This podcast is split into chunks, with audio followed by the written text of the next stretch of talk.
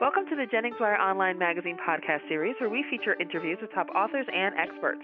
My name is Stacey Amaral Kaufman. I'm the radio director of Annie Jennings PR, the national firm behind the online feature magazine sensation, JenningsWire.com, a special community of bloggers and podcasters that is capturing the heart of America. There's nothing like it on the web, and we invite you to visit JenningsWire.com to discover the blogger that is just right for you. And today's guest is Misti B. She writes humorous books about life on the road to recovery, and her latest is If You Leave Me, Can I Come With You?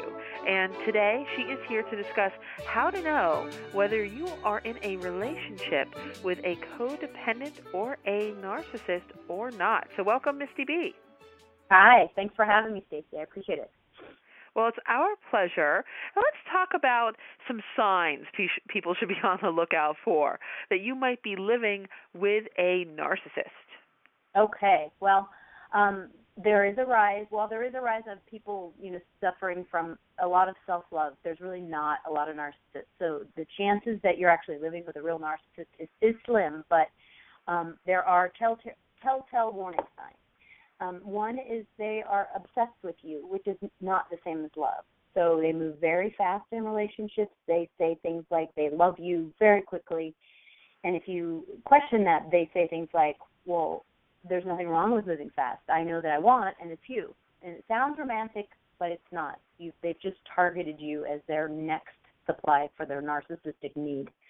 Um, they rarely accept no as an answer, and and it's not always uh, clear what they're doing, but their manipulation is key. So um, no never means no to a narcissist. It always means I'll just keep asking in a different way till I get what I want.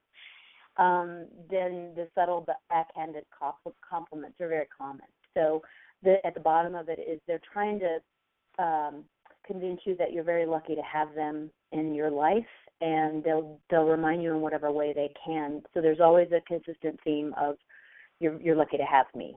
Um, and of course control comes along with all that. So if if they're constantly watching you, looking at your emails, checking your texts, you might not even know it, but there's all there is a sense that you're being controlled and people in relationships with narcissists must be controlled or they won't be in the relationship any longer. And the last thing is that domination, which is is when control just gets to the point where there's there's no other options. Um, and that's usually in the last phases of a relationship. But these are some pretty big signs, and and when you're around them, you start to feel them, and it's very uncomfortable.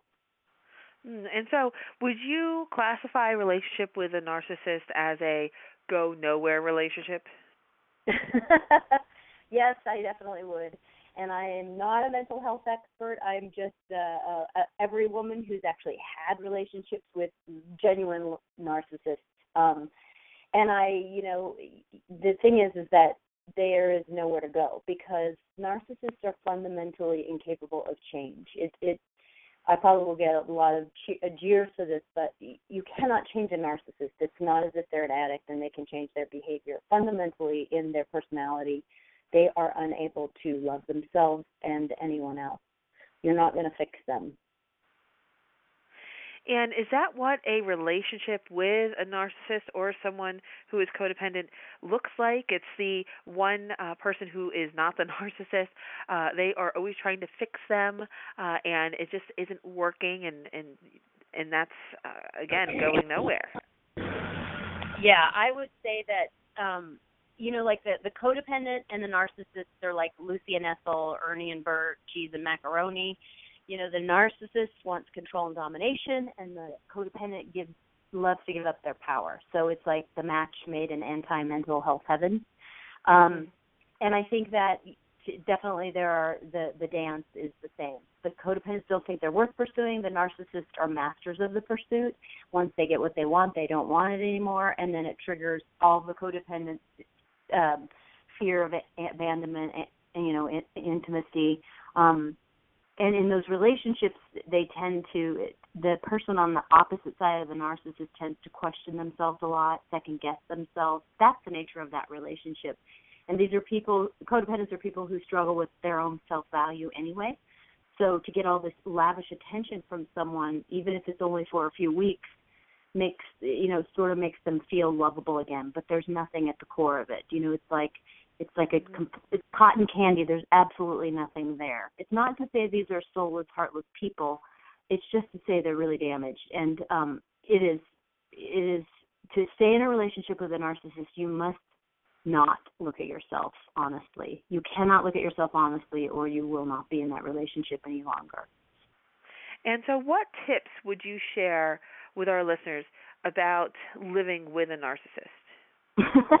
My 1st mm-hmm. tip would be probably don't do it. Um, but I think you know, um, you know, there are people who are married and they are with a narcissist, or they are, you know, their parent or a sibling, a child. You know, we've we do have narcissists. They exist. It's not as if I'm saying, you know, bury them under the rug and you know go away, or you know, send them off on some train and don't go pick them up. I'm just saying that it is fundamentally a, di- a very difficult um, challenge. Um, I think the thing that is just being really aware, um, and it's kind of a vigilant thing. I, I think that knowing that there are things like gaslighting, it's very common that a narcissist will make a person think that they're crazy by doing things and saying things and then saying, No, I never said that or no, I didn't do that. And it can truly make it's the movie gaslighting, you know, the old nineteen fifties movie gaslighting, um, where the narcissist is can thoroughly convince the other person that they didn't say what they said. So maybe one thing is is be very clear about your communication, and if you have to document it, document it. And not to be militant, but if you know you said something, write it down and say, "No, I actually did say that." This is especially important in a work situation because you probably will encounter narcissists in work situations. So document.